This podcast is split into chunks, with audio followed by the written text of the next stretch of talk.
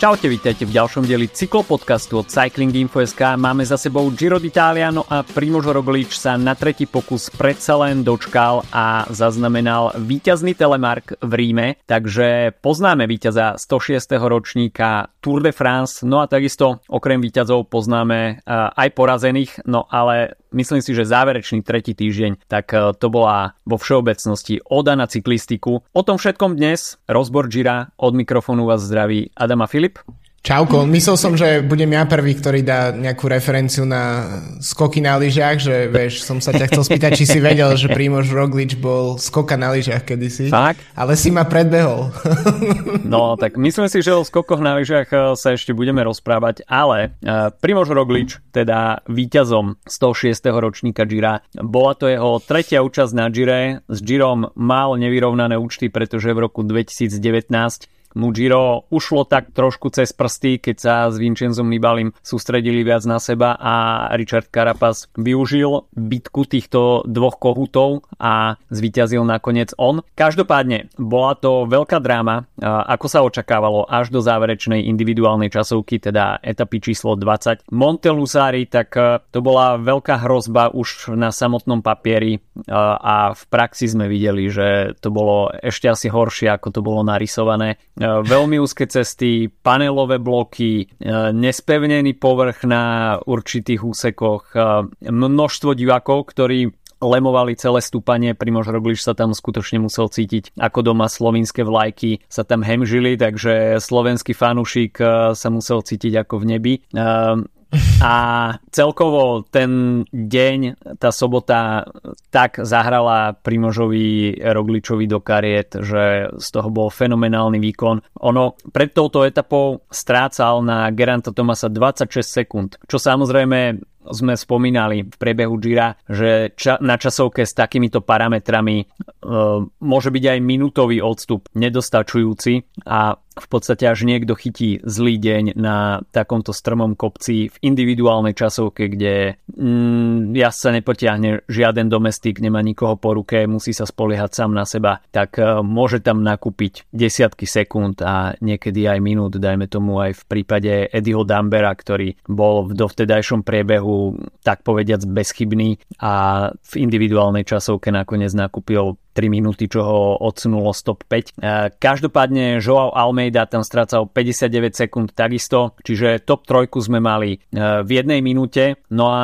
pred štartom si myslím, že väčšina ľudí favorizovala Geranta Tomasa, ktorý je známy tým svojim dieselovým motorom, jazdil zatiaľ na Gire eh, v, do, v dovtedajšom priebehu vo veľkej pohode a takisto sa mohol eh, oprieť aj o skvelú časovku, ktorou Geraint Thomas disponuje. Na, na druhej strane Primož Roglič bol určite nejakým spôsobom pod tlakom aj domácich fanúšikov, no a niekde v hlave mu možno sa stále ešte odohrávali scény z roku 2020 a La Planche de Belfield, kde v poslednej etape uh, prišiel o žltý dres na úkor Tadea Pogačara, ale opak sa stal pravdou a aj napriek mechanickým problémom, ktoré musel riešiť e, počas stúpania, sa všetko obratilo na e, úplne inú nôtu a to, čo zažíval on v roku 2020, tak si prežil Geran Thomas.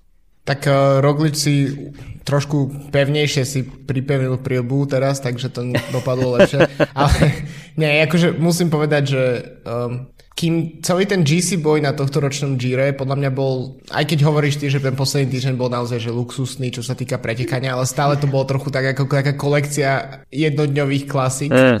v, pod vlajkou Gira, že toho GC boja sme naozaj nemali nejak extrémne veľa, ale touto časovkou nejakým spôsobom Giro to podľa mňa obratilo na, eh, na to, že vlastne prišla taká nejaká pamätná etapa, aj keď to bo, a vlastne o to je to zaujímavé, že to bola individuálna časovka, lebo málo kedy sa stáva, že časovka je symbolom um, vlastne boja v, v, v GC, konkrétne eh, nemyslím len výsledkov, ale aj tým, že ako vyzerá a podobne, tak presne Planche de Belfi v 2020, potom Paríž v 89 hey. medzi Fignonom a Lemondom, tak eh, keď príde k takýmto zmenám, tak eh, je to nejakým spôsobom takým príkladom toho, ako, ako vlastne vyzeral, vyzeralo tohto ročné Giro. Ten uh, samotný samotný terén, alebo to, ako vyzerala tá časovka, uh, alebo aké percenta tam boli nahodené. Toto si podľa mňa môže dovoliť iba Giro. To je akože, že keď som videl tie, tie, tie bloky betónové, ktoré tam boli nasekané, mi to ako Petržalskému dieťaťu mi to pripomenulo také fotky z uh, raných 80 rokov, keď uh, namiesto chodníkov boli častokrát medzi padalakmi tie bloky a tam eh sa ko- kočikovalo deti, ako som ja, moja sestra a podobne po týchto blokoch, tak presne tak, taký terén bol tuto v kopcoch v Taliansku. Um, ale naozaj, že málo kedy naozaj vidíme časovku, ktorú sa oplatí si pozrieť veľkú časť nej. Ja väčšinou, ak si potrebujem dať voľno počas Grand Tour, tak si dám počas časovky a tuto som naozaj videl uh, v podstate celé to hlavné dianie od uh, tých, tých posledných jazdcov uh, a napriek tomu, že uh, Giro nie je úplne celkom, alebo Raj, alebo kdokoľvek zodpovedný za prednosť, tak nie úplne plán celkom zvládlo to napätie budovať, že čo sa vlastne uh. deje na trati,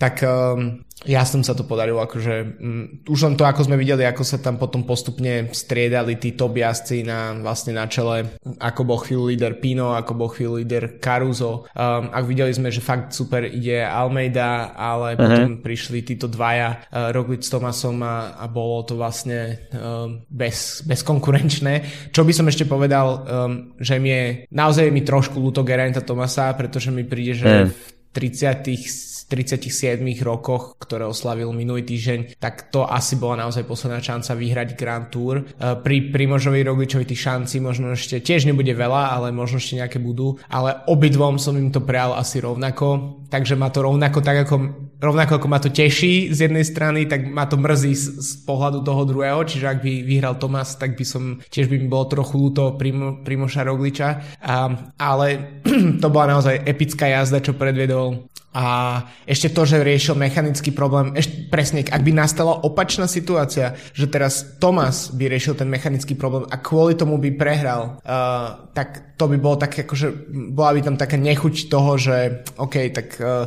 technické problémy sa postarali v podstate o výsledok uh, GC Gira, ale tým, že sa to stalo Rogličovi a dokázal ich prekonať a ešte stále nadeliť uh, Tomasovi uh, dostatok sekúnd na to, aby o 14 sekúnd vyhral GC, tak uh, to je jak, naozaj jak rozprávka. Akože tieto posledné dní naozaj priniesli rozprávkové príbehy a toto je jeden z nich. Určite zamrzí, že v podstate prehráš trojtýždňovú Grand Tour, navyše v počasí a podmienkach, aké na tohto ročnom Gire vládlo, kde skutočne to bol taký eliminačný boj a v konečnom dôsledku prehráš o 14 sekúnd, tak to hlava musí chvíľku spracovať a Geraint Thomas tam neskrýval sklamanie, ale myslím si, že G je jazdec, ktorý je veľkým gentlemanom a dokázal to potom aj v etape číslo 21, o tom sa ešte porozprávame. Inak, uh, sorry, že to skočím, ale presne tak, ako Roglič dokázal veľmi akože pekne prehrať s Pogačarom v 2020, Aha.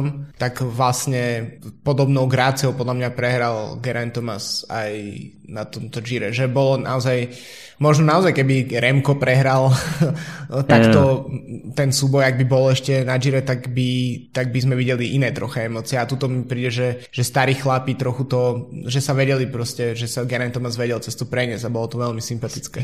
Vieš si predstaviť eh, Patrika Lefevra eh, a jeho vyjadrenie, keby že Remko prehrá takto ako Geraint Thomas po tejto časovke? Vie, pretože... Vieš, O čo, pretože... ho to, o čo mu platím? O čo mu dávam tých oných neviem koľko miliónov? Pretože Paťo sa ozval eh, kritickými hlasmi s dvoma jazdcami v pretekoch a neušetril si eh, poznámky na eh, túto záverečnú časovku, že na čo to vôbec organizátori Gira robia, že až by mal percentuálne povedať, ako s, s takýmto formátom nesúhlasí, tak by to bolo 300%.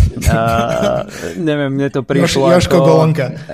Bolo to také trošku golonkovské a, a najmä teda si myslím, že pokiaľ už teda neboli jazdci Quickstepu tak vidieť v pretekoch, tak Patrick Lefever si nechcel uísť svoju mediálnu chvíľku pozornosti a potreboval niečo opäť vyslať do sveta, nejaký signál, že ešte stále na Gire je aj Quickstep, ale Áno, v niečom možno mal pravdu. Ten televízny prenos bol takisto komplikovanejšie e, prenášaný tým, že na Monteluzari e, sa muselo, respektíve z Monteluzari sa potom muselo ísť dole lanovkou a televízne e, motorky tam potom museli ísť dole v, v pauze, ktorá bola v prenose, takže hmm. logisticky to bolo veľmi náročné, ale myslím si, že toto je vec organizátora. Pokiaľ je schopný logisticky organizačne to zvládnuť, tak nevidím v tom absolútne problém. Myslím si, že to spätá kolo, ktoré sme očakávali, sme dostali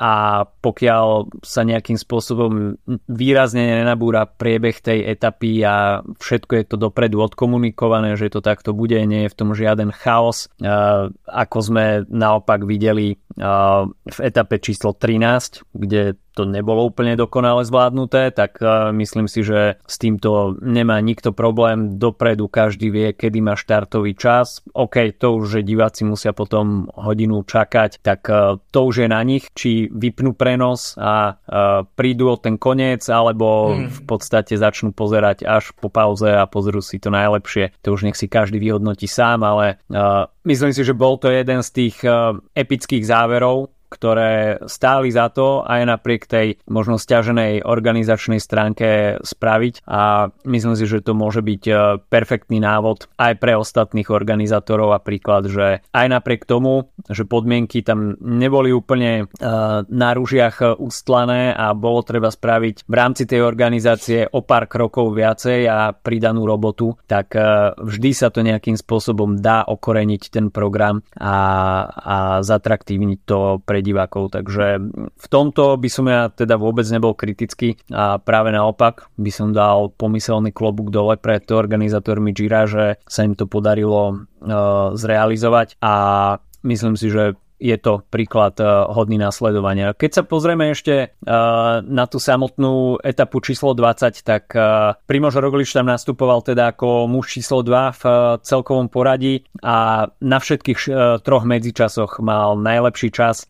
Už na medzičase číslo 1 získal na Garanta Tomasa dovtedy zanedbateľné 2 sekundy na Joa Almeidu 4, ale nejakým spôsobom to naznačovalo, že Primož Roglič je na časovku perfektne pripravený a že ten náskok môže narastať, čo sa aj potvrdilo na medzičase číslo 2, tam už mal k dobru 16 sekúnd, na Joa Almeidu už 32, takže Joa Almeida už bol nejakým spôsobom mimo hry o víťazstvo, ale Primož Roglič, ako bolo známe, potreboval tých sekúnd minimálne 26 a medzi medzičíslom číslo 2 a 3 prišlo teda k dosť absurdnej situácii, kde úplne stuhla krv v žilách si myslím, že väčšiny ľudí, ktorí pozerali prenos, pretože ten rozostup e, medzi Gerantom Tomasom a Primožom Rogličom narastal, čo samozrejme zvyšovalo šance Primoža Rogliča, že má našliapnuté k rúžovému dresu, avšak potom prišla spadnutá reťaz na veľmi nepríjemnom úseku,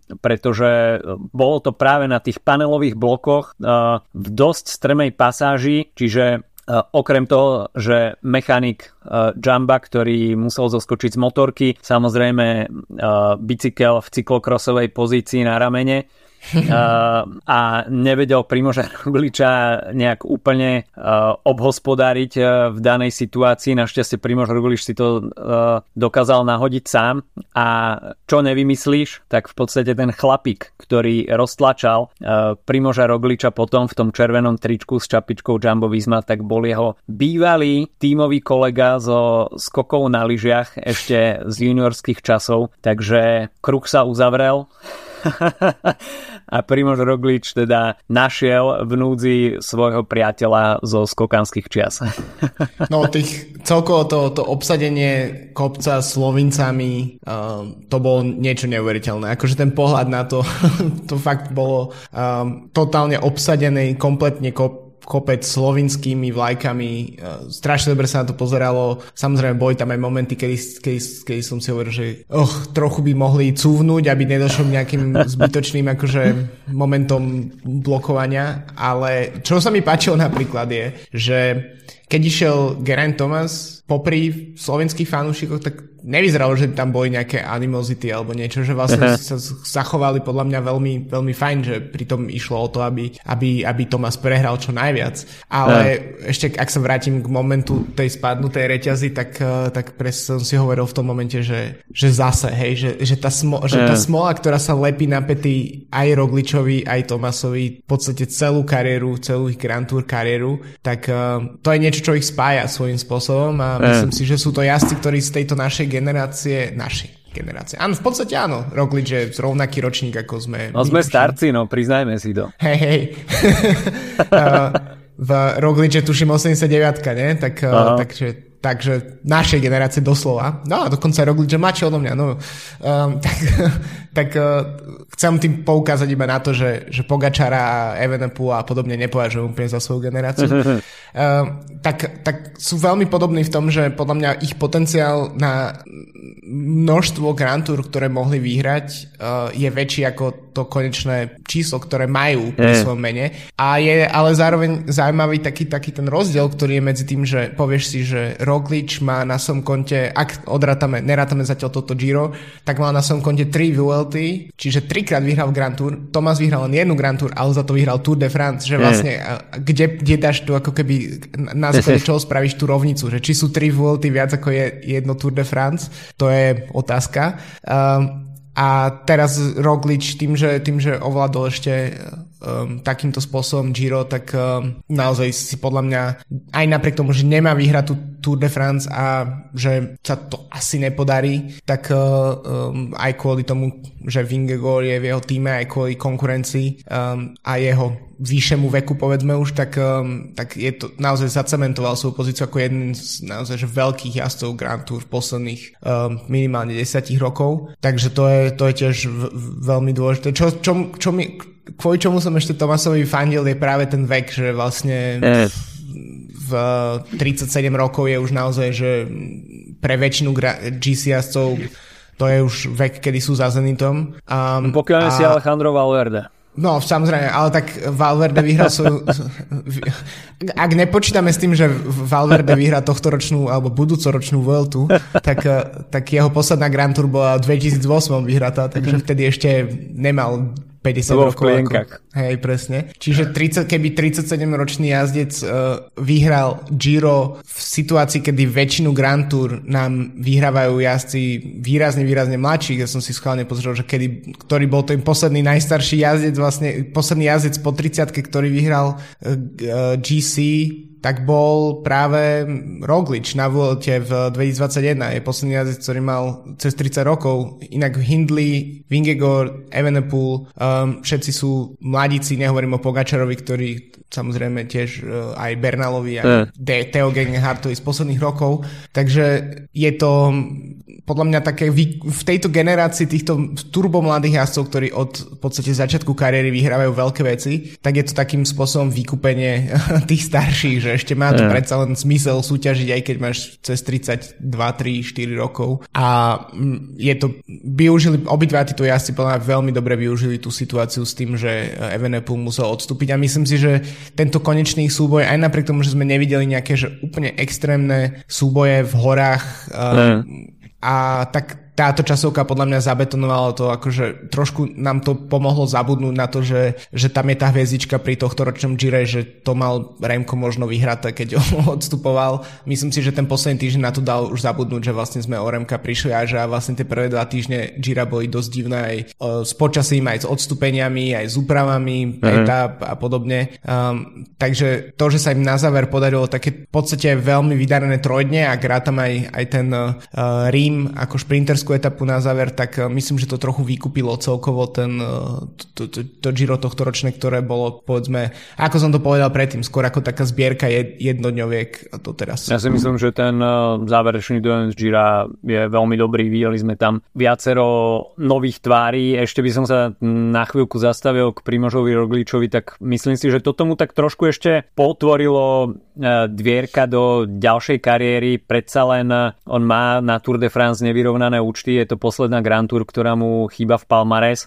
A dostal tak teraz trošku pod tlak Jonasa Vingegoda, pretože Vingegod je obhajca minuloročného víťazstva na Tour, ale samozrejme Roglič tým, že vyhral prvú Grand Tour sezóny, tak nejakým spôsobom sa znova vrátil do hry o možnú jednotku čo sa hmm. týka Grand Tour jazdca v rámci týmu, čiže tá tímová hierarchia, pokiaľ Jonas Vingegaard náhodou neobhají titul na Tour, tak eh, by sa mohla predsa len trošku prekopať a Primož Roglič eh, by budúci rok mohol pomýšľať na to, že eh, by išiel skúsiť Tour de France vyhrať, čo samozrejme možno by nebol favorit číslo 1, tým by bol predpokladám Tadej Pogačar, až ostaneme v, alebo Remko v takej fázone, v akej sme momentálne, ale videli sme to už e, na tohto ročnom Gire, že e, nemusí to byť ani nejakým vplyvom e, pádov alebo nejakej zlej výkonnosti, ale príde pozitívny covidový test, odstúpi najväčší favorit pretekov Remco Evenepoel, potom v prípade iného sú, dajme tomu Tao Gegenhardt bol predsa len no. v tej tímovej hierarchii niekde uh, vyššie, o čosi ako Gerant Thomas, takže aj v prípade, že by budúci rok štartoval Jonas Vingego ako tímový líder, tak pokojne môže v priebehu pretekov odstúpiť.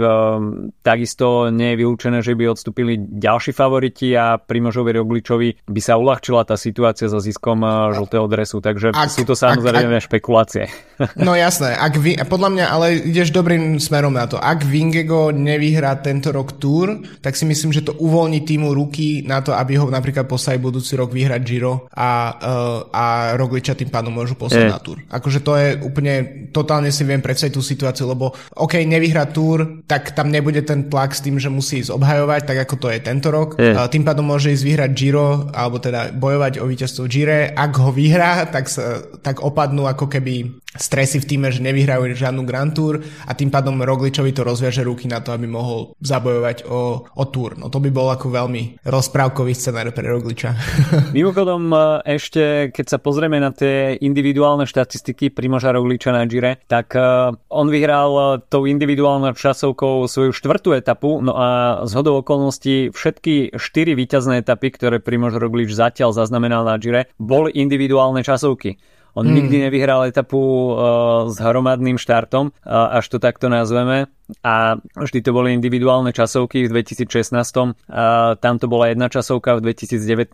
A tam vyhral dve individuálne časovky pri tom svojom treťom mieste. No a tento rok zaznamenal jednu víťaznú etapu na Monteluzari. Takisto individuálna časovka, takže Roglič zatiaľ čaká na také klasické víťazstvo v etape na Gire, ale individuálne časovky tam vždy nejakým spôsobom padnú a tento raz okrem teda víťazstva v etape to znamenalo aj zisk rúžového dresu. Takže e, Primož Roglič si mohol e, v Ríme užiť e, telemark aj so svojím synom na pódiu. Myslím si, že tá scénka bola celkom pekná a celkom sme sa na tom zasmiali. No keď sa pozrieme ešte na tie ostatné tri etapy, tak etapa číslo 19 Santiago Buitrago po roku opäť víťazná etapa na Gire, takže tým nejakým spôsobom iba počiarkol celkom podarené Giro pre Bahrain Victorious.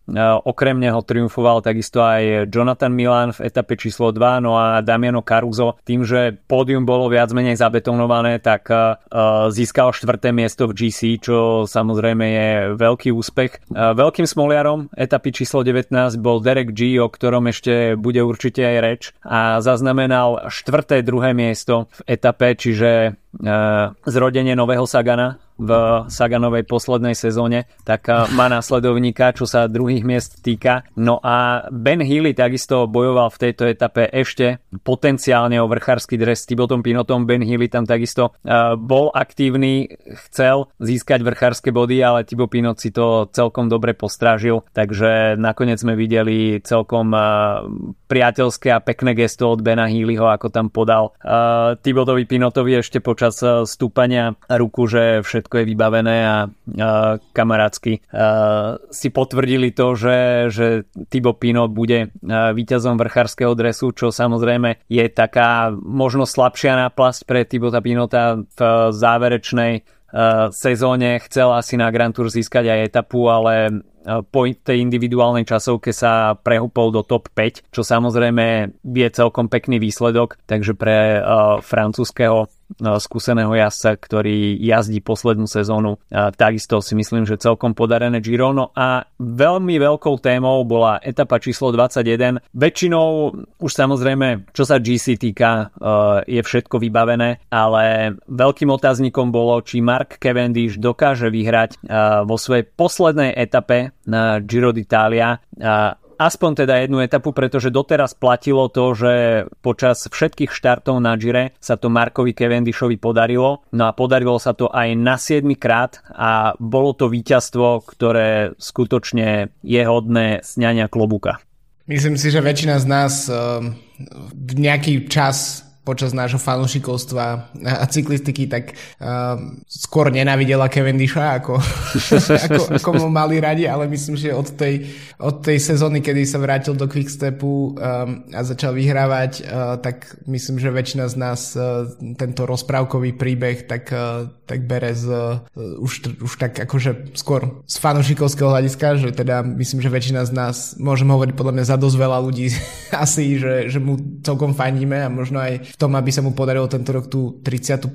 etapu na Tour vyhrať, aj keď nie úplne tomu verím, ale faniť môžem. Ale nie je neuveriteľné, že vyhral 17. etapu na Gire 15 rokov po prvej etape. Yeah pár dní potom, čo oficiálne oznámil koniec kariéry. Zdá sa, že to je tiež dobré nastavenie a že sa mu to podarilo tak dominantne napriek tomu, že, tá, že proste tá Astana nie je pripravená na to, aby, aby naozaj slúžila um, šprinterskému lídrovi, uh, lebo stretol som sa presne s názorom, ktorý tu neviem odkiaľ, ale len tu zreprodukujem, um, že vlastne tak skúsený šprinter ako Cavendish si už v tých posledných metroch poradí s tými, pretože sa naviaže na iných šprinterov a nepotrebuje tam až tak ten vlak a podobne, ale tie, vôbec dostať sa do tej situácie, aby bol mm. v, v súčasťou tej, toho, toho šprintu, tak eh, tam by bol jeho tým by bol potrebnejší a Astana má na to povedzme mesiac na to, aby to nejakým spôsobom vytunila pred, eh, pred tým uh, túr, lebo t- áno, tá konkurencia možno nebola najsilnejšia, čo sa sa týka šprinterov, ale klobúk dole naozaj, že si to aj, že vydržal 21 etap, že si naozaj od, od, odtiahol tie posledné, ten posledný ťažký týždeň a, a je odmenený. Aj keby tá sezóna skončila už bez toho víťazstva na turnu, tak uh, aspoň jeho kariéra na Gire sa skončila um, víťazstvom v etape, a, takže naozaj klobúk dole. Ja si myslím, že toto bolo skutočne na sfilmovanie pretože málo kto už veril Markovi Cavendishovi počas uh, Gira, že dokáže vyhrať tú víťaznú etapu. Všetci si pamätáme akurát ten nešťastný pád a memečka, ktoré zaplavili internet. Proste už uh, všetko naznačovalo tomu, že Mark Cavendish odíde akurát s dlhým nosom a akurát s tým posmechom, hej, ktorý si budeme pamätať. A, ale všetko je zabudnuté, všetky memečka zrazu idú do úzadia, proste ostali na smetisku dejín a Mark Mark Cavendish odchádza z Ríma ako víťaz etapy. V podstate taká obdoba uh, francúzského parížského uh, aj keď samozrejme šprint, víťazný šprint na Champs-Élysées je oveľa vyššie hodnotený, ale, ale predsa len Mark Cavendish bol odmenený za to, že skutočne pretrpel si tvrdé stúpania v kopcoch a nakoniec úplne dominantne zvíťazil v etape číslo 21, čo by sa samozrejme uh, nebolo udialo, pokiaľ by nemal k sebe perfektného a možno tak trošku nečakaného domestika. No a takisto aj náš podcast si môže udržiavať akú takú kvalitu aj vďaka partnerom podcastu. Tešíme sa, že máme opäť medzi partnermi podcastu Zlatý bažant Radler 00. Po dvoch týždňoch sa opäť dostávame k tomu, že ideme voliť najlepšieho domestika, ktorý si môže e, takto vychutnať virtuálny zlatý bažan Radler 00. Vedel si, že Radler znamená po nemecky cyklista? Je to vlastne kombinácia piva so sladkým nápojom tá pochádza z malého mesta Deisenhofen kam viedla cyklotrasa z Mníchova a miestnemu krčmarovi vtedy došlo pivo. Išlo o, teda o rok 1922, čiže cez 100 rokov. No a v jeden deň mu cez túto cyklotrasu prešlo až 13 tisíc cyklistov, tak to si predstav, že čo to musí znamenať, čo povedať 13 tisíc piv denne. Tak ich začali jednoducho tie piva rezať s citronádou a odtiaľ máme Radler. Vlastne to spojenie Radleru s cyklistikou je úplne očividné už len z názvu. No a teraz o 100 rokov sme tu neskôr v podcaste so Zlatým bažantom 00, slovenským najobľúbenejším Radlerom. No a s partnerom podcastu Zlatý bažant Radler 00 volíme každý druhý týždeň najlepšieho domestika, ktorý si najviac zaslúži pollitrové nealko Radler po pretekoch. Takže ja by som tento týždeň zvolil ako najlepšieho domestika Geranta Tomasa, ktorý samozrejme plnil rolu GC lídra, ale v poslednej etape už teda keď vedel, že tohto ročné Giro mu neprinesie ani etapové víťazstvo, ani víťazstvo v GC, tak sa rozhodol, že v tom záverečnom okruhu podporí svojho starého známeho z britskej akadémie a takisto potom z týmu Sky, Marka Cavendisha. A skočil uh, mu tam na čelo, pretože v závere už mal k dispozícii iba Luisa Leona Sancheza, no a ako si hovoril, Mark Cavendish si vie tie záverečné desiatky, stovky metrov e, veľmi dobre postrážiť, už keď je vypustený na tú svoju líniu ako strela, lenže dostať sa tam, tak bez domestikov je to veľmi komplikované, no a teda Geran Thomas ako správny starý kamarát mu podľa jeho vyjadrení dal predčasný darček na dôchodok, Takže Geran Thomas dvorným domestikom Marka Cavendisha v Ríme si myslím, že klobúk dole pre Gio ako gentleman.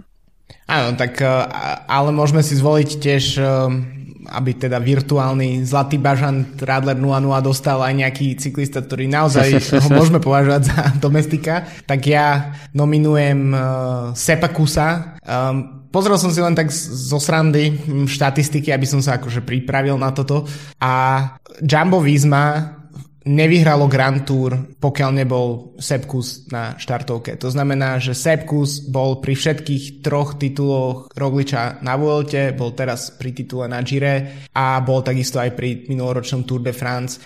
Bolo pekné vidieť ho chvíľočku v tom horúcom kresle počas tej individuálnej časovky, ešte keď prišli najväčší favoriti, bol chvíľu číslom 1 v časovke ale inak e, celé tie posledné um, etapy, kde už sa išlo do kopcov, tak uh, bol to posledný jazyc, ktorý zostal s Rogličom a išlo mu to ako vždy veľmi dobre, takže myslím si, že uh, Sepkus je momentálne taká definícia naozaj top domestika jazdec, ktorý, ktorý dokáže um, obetovať tie svoje vlastné ambície pre, pre iných a bojovať za nich. Takže um, za mňa Sepkus. Cyklisti si samozrejme dávajú často pozor na každý gram navyše, či už už na bicykli alebo aj mimo neho, no a preto je super, že Zlatý bažant Radler 00 má príchute, ktoré sú nielen bez alkoholu, bez farby konzervantov, ale aj bez gluténu a bez pridaného cukru. Celkovo bez pridaného cukru až 4, citrón, grapefruit, to je inak môj obľúbený, grapefruit. No a ešte ďalej novinky melón a exotické mango. Tak to sú ideálne príchute na letné osvieženie na bajku. Už teraz naozaj konečne sa môžeme hovoriť o letných dňoch a teda aj mimo neho. A ďakujeme veľmi pekne našemu partnerovi Zlatý Bažen Radler 00 za podporu podcastu aj za podporu nás ako cyklistov. no a poďme ešte späť teda na chvíľočku k Giro. Ešte krátke štatistiky. Mimochodom, eh, keď sme hovorili o eh, Sepovi Kusovi a jeho podiele na víťazstvách na Grand Tour, tak pre Jumbo Visma v jeho 34-ročnej histórii, až počítame aj Rabobank a predošlé verzie, ide konečne o prvé oficiálne víťazstvo na Gire, až teda nepočítame vyškrtnutého Denisa Menšova z roku 2009, tak práve víťazstvo Primoža Rogliča je prvým uh, víťazstvom pre túto uh, holandskú stajňu uh, v jeho dlhoročnej, niekoľko desaťročnej histórii, takže Primož Roglič konečne prelomil nejakým spôsobom prekliatie, ktoré si zažil aj dajme tomu Steven Kruiswijk v roku 2016, keď bol veľmi blízko víťazstva, ale pamätáme si ten zjazd z Col de l'Angelo. Pamätáme a tie vysoké snehové koridory, v ktorých zablúdil a trošku tam ochutnal, no trošku dosť tvrdosť miestneho asfaltu. Z, zmrzlinku takisto, ochutnal. Zmrzlinku ochutnal, takisto Primožovi Rogličovi sa to nepodarilo v roku 2019, skončil tretí, ale o 4 roky neskôr už bývalý skokané na lyžiach si teda doskočil do Ríma pre rúžový dres. No a až sa ešte pozrieme na Giro v krátkosti očami čísel, tak videli sme dvoch výťazov do, respektíve dvoch dvojnásobných výťazov uh, etap uh, Remco Evenepoel, uh, etapa číslo 1 a číslo 9. No a Nico Dens tak trošku prekvapivo si pre seba uchmatol takisto dve etapy číslo 12 a 14. Čo sa týka úspešnosti tímov, tak verte či nie, najúspešnejším tímom, čo sa týka víťazstva v etapách bol tým UAE, kde bral etapu Brandon McNulty, Pascal Ackermann a takisto Joao Almeida. Dvojnásobných výťazov sme videli viacej, Quickstep, Bahrain, eh, Jayko a Lula, ktoré boli takisto príjemným prekvapením. Eh, Michael Matthews a Filippo Zanna sa tam postarali o etapy. Eh, takisto veľmi príjemným osviežením IF, Magnus Kort a Ben Healy, no a Bora už, ako sme hovorili, vďaka Nikovi Densovi. Po jednej etape vyhralo takisto Jumbo Visma, DSM, Trek, Eolo Kometa, Alpecin, Astana, Movistar, Aže Desar, no a bez etapy prázdne ruky ostali týmu FDŽ, Ineos, Izrael, Intermarš, Green Project, Bardiani, Arkea, Koratek a Kofidis. Aj keď teda na obranu minimálne teda Izraelu treba povedať, že Derek G, ktorý bol si myslím, že asi najväčším objavom tohto ročného Gira a zaslúžil by si aspoň cenu pre najbojovnejšieho jazdca, tak aj tam unikla tesne pomedzi prsty, takže až počítame 4 druhé miesta v etape, tak Derek G skončil ešte druhý aj v bodovacej súťaži, vo vrchárskej súťaži, uh, v súťaži o najbojovnejšieho jazdca a ešte v v, v, v... V GC skončil 22. To sú dve, dvo, ďalšie dve dvojky. Ešte, OK. aby nebolo málo. Ale ešte v jednej súťaži skončil, uh, skončil Derek G. druhý. O, celkovo 8 druhých miest. Takže neuveriteľné. Uh, fakt neuveriteľné. Myslím si, že nie väčšieho smoliara ako, ako Dereka Gio na tohto ročnom Gire. A myslím si, že aspoň my by sme mu uh, skutočne mali na konci roka udeliť uh, nejaké... Druhé miesto. Ne... OK, ale... No, akože, pre, prepač, skočím ti do toho, lebo si myslím, že um, väčší smoliar je podľa mňa Remko Evenepoel. Yeah. Um, v tomto prípade by som udelil čím druhé miesto v tej súťaži.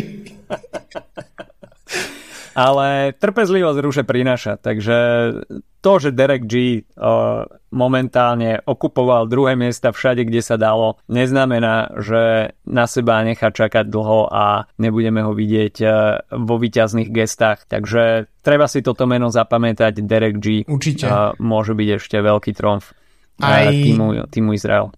Rovnako ako Derek G, tak veľmi podľa mňa sme sa tešili aj z víťazstva Bena Hillyho, ako si už spomínal, v, to je jazdec, ktorý naozaj potvrdil to, čo sme videli od neho v Ardenách, že bol, že to je proste jazdec novej generácie. Tiež, tiež uh, len 22-ročný jazdec, prvá Grand Tour a nie len to, že vyhral etapu a v jednej bol druhý, ale takisto bol naozaj výrazný v únikoch niekoľko dní a myslím, že aj ten jeho taký výrazný, výrazný agresívny štýl v podstate tých, tých, tých únikoch tiež uh, robí dobre na televíznych uh, kamerách. A keď si spomínal tie týmy, um, niektoré možno vlastne zaujímavé, že Ineos napríklad uh, po tom, čo v podstate 8 dní alebo koľko bol Geraint Thomas lídrom pretekov, mm a odjazdil naozaj veľmi dobré preteky. Aj celý tým vyzeral do momentu, dokým uh, sa vlastne nedokaličil Theo Gegenhardt v tom páde, tak vyzeral naozaj um, fantasticky a tá situácia bola určite iná, keby bol Geraint Thomas a uh,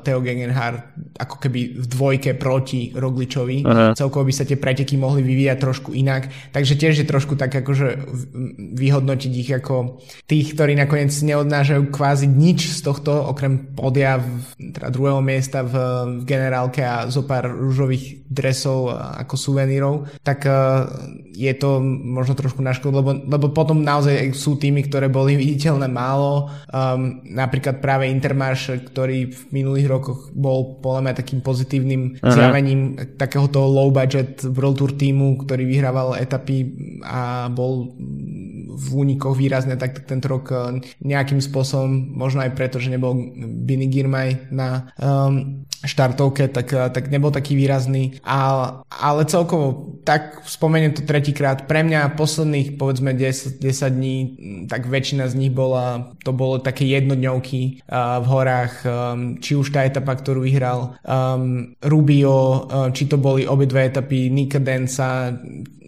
Brandon McNulty, keď vyhral a takisto Filippo Zana v tom fantastickom talianskom drese, to tiež je podľa mňa pre nejakú ako keby to, čo si zapamätáme z Gira tiež dôležité vidieť naozaj, že talianského majstra, ktorý, ktorý vyhrá v, vlastne v horskej etape z úniku uh, pred uh, Thibaut Pilotom, tak uh, to tiež je niečo, čo je zapamätania, zapamätania hodné. Určite áno a myslím si, že českí fanúšikovia boli takisto spokojní s tohto ročným Girom. E, na Gran Sasso sa v perfektnom štýle predviedol Karel Vacek e, a bol to asi najsvetlejší moment e, týmu Koratek, aj keď teda Veľko Stojnič bol snať v každom dni Kaž, každý deň. aktívny a veľakrát sa mu podarilo aj dostať do úniku dňa, tak predsa len byť druhý na Gran Sasso, tak to je niečo, bohužiaľ David Weiss bol v tom závere rýchlejší. Čo sa týka ešte uh, domácich farieb, tak uh, tento raz to boli 4 víťazné etapy, Jonathan Milan už spomínaný, Davide Bajs a potom prišiel, prišlo aj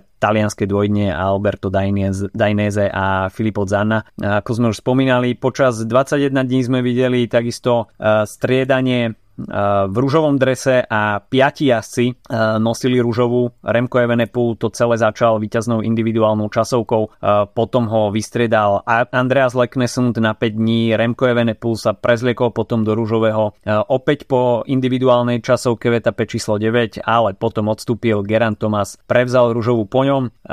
Tým Ineos potom odovzdal ochotne e, rúžový dres niekomu inému a bol to práve Bruno Armirail, takže aj tým FDŽ mal svoju svetlú chvíľku na tohto ročnom Gire. Geran Thomas e, si potom e, po Monte Bondone zobral rúžový dres späť, no a Primož Roglič hoci si zabezpečil rúžový dres až neskoro po etape číslo 20, tak bol to práve v ten najdôležitejší moment, no a rúžový dres v Ríme je to, čo sa počíta, takže Primož Roglič víťazom rúžového dresu. Ešte keď sa pozrieme na ďalšie súťaže, tak Najlepším ja som v bodovačke sa stal Jonathan Milan, ktorý teda okrem víťaznej etapy bol celkom konzistentný vo v zbieraní bodov a zvíťazil celkom pohodlne. Tiež zo pár druhých miest uh, inak. Mm. Takže uh, Jonathan Milan má takisto čo upravovať vo svojom šprinte. Tých uh, víťazstiev by bolo určite viacej, pokiaľ by uh, tá pozičná jazda v závere bola uh, trošku lepšie zvládnutá. Čo sa týka najlepšieho vrchára, tak ako sme už spomínali, Tibo Pino si nakoniec uh, postrážil uh, to vedenie v súťaži a raduje sa aspoň teda z, mod- z modrého dresu. Uh, Joao Almeida tak uh, okrem tretieho miesta a podiového umiestnenia si odnáša aj biely dres pre najlepšieho mladého jazdca. No a čo sa týka najlepšieho týmu, tak nakoniec Bahrain Victorious sčítal tie časy najlepšie a stal sa najlepším týmom 106. ročníka Gira. Takže toľko Giro, neviem, či ty ešte chceš niečo dodať? Uh, v podstate možno ešte jednu vec, čo som mal tu zapísanú ako poznámku, um, že myslím si, že Giro by prospeli kratšie etapy.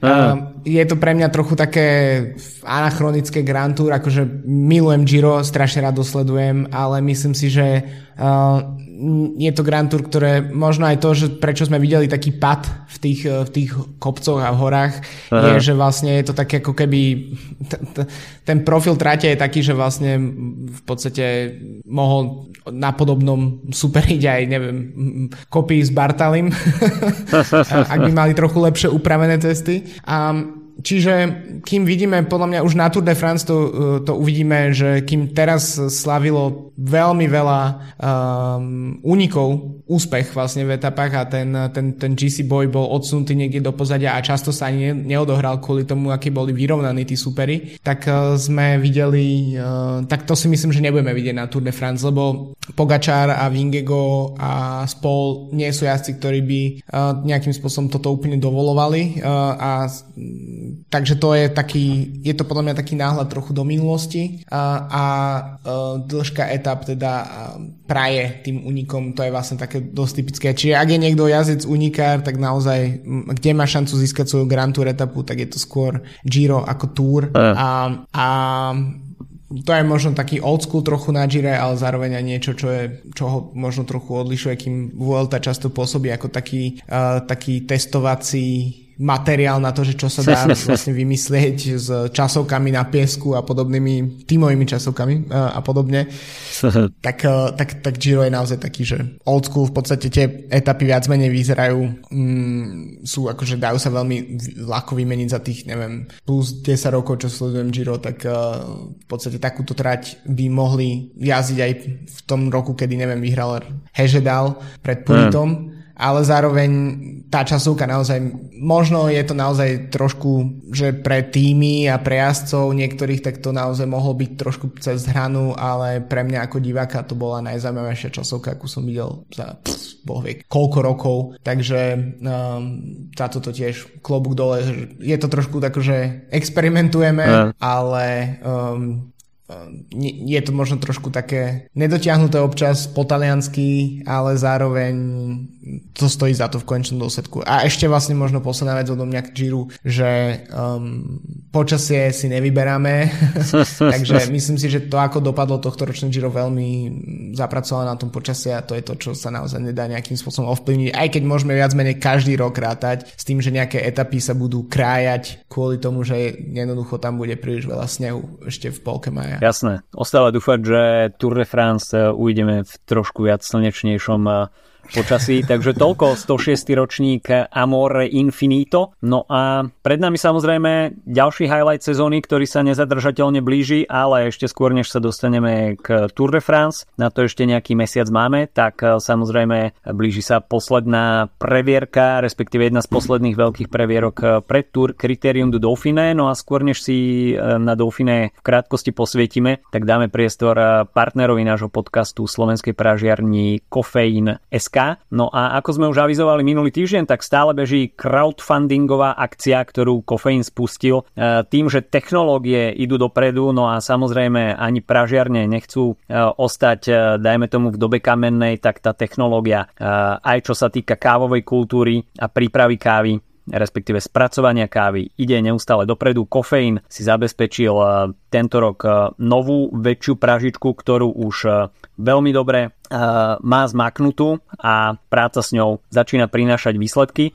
Je to technologická špička, práži sa teplým vzduchom a má 80% nižšie emisie CO2 ako klasické pražičky. No a kofeín chce ísť e, ešte viac dopredu, chce ponúkať svojim zákazníkom e, ešte väčšiu kvalitu, no a k tejto vyššej kvalite e, vie poslúžiť optická triedička, pretože nech robí farmár čokoľvek, pražiar čokoľvek, tak stále je veľká pravdepodobnosť, že sa vám do balenia, do vrecka, ktoré si zakúpite, dostanú nejaké defektné zrna, pretože tre, tie treba triediť ručne, no a samozrejme čím väčší objem kávy pražiareň predáva, tak tým si to vyžaduje väčšiu e, personálnu záťaž a samozrejme e, technológie vedia v tomto byť veľmi nápomocné. E, odporúčam prečítať si takisto článok o kvakeroch, kde sa dozviete o defektných zrnách, ktoré sa dokážu uh, takouto optickou triedičkou uh, eliminovať. No a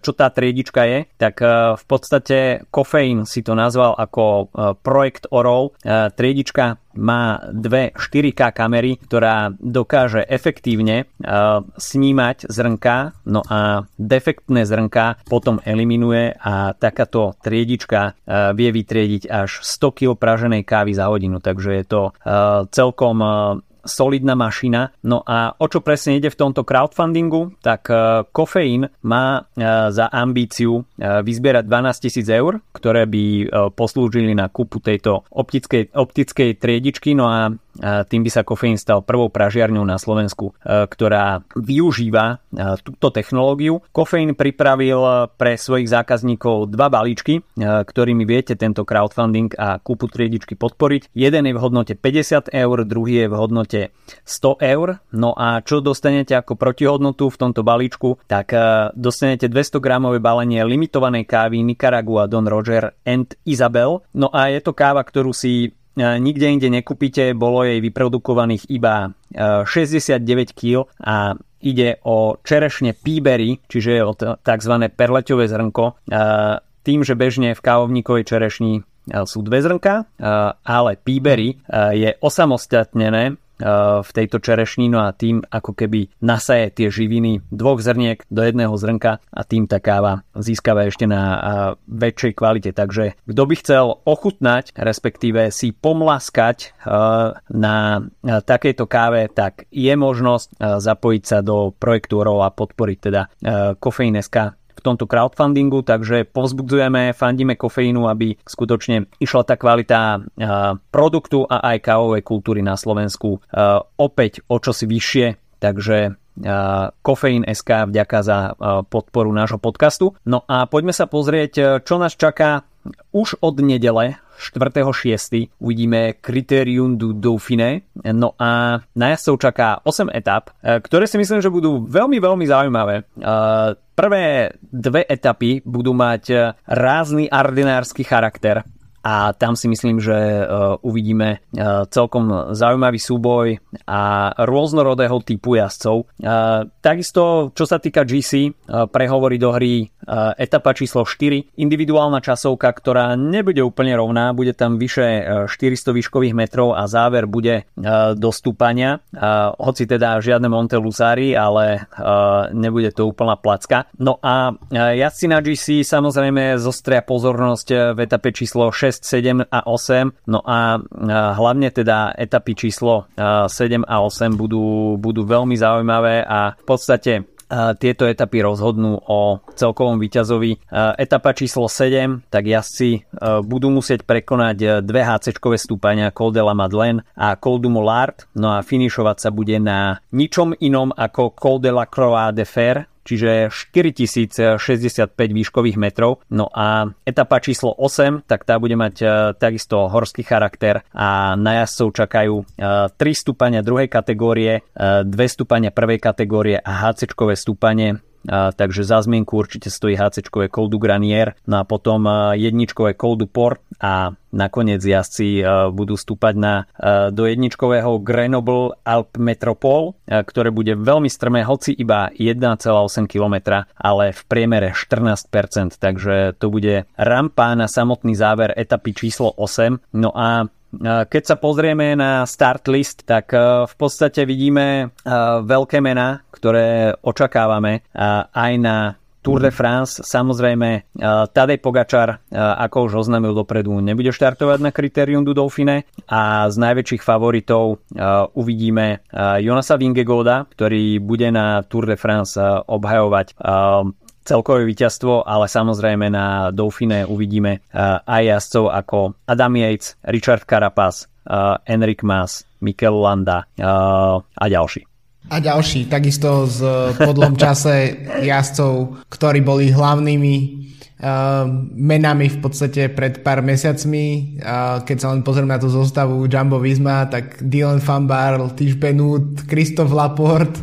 Uh, už som úplne zabudol na, na to vlastne, že sme mali aj klasiky. A takisto ja som osobne celkom zvedavý, že čo uh, bude, uh, čo zajazdí uh, Egan Bernal, ktorý sa postupne zlepšuje. Uh-huh Um, aj keď samozrejme nebudeme mať asi očakávania, že bude vyťaziť, ako sa prejaví Julian Alaphilippe, teda aktuálny zlý chlapec Sudal Quickstep, ktorého Patrick Lefevre už nemá rád a ja som veľmi zvedavý, ako dvojca z IF Carapaz Chavez môže potrápiť uh, konkurenciu. OK, dáme si tip na víťaza?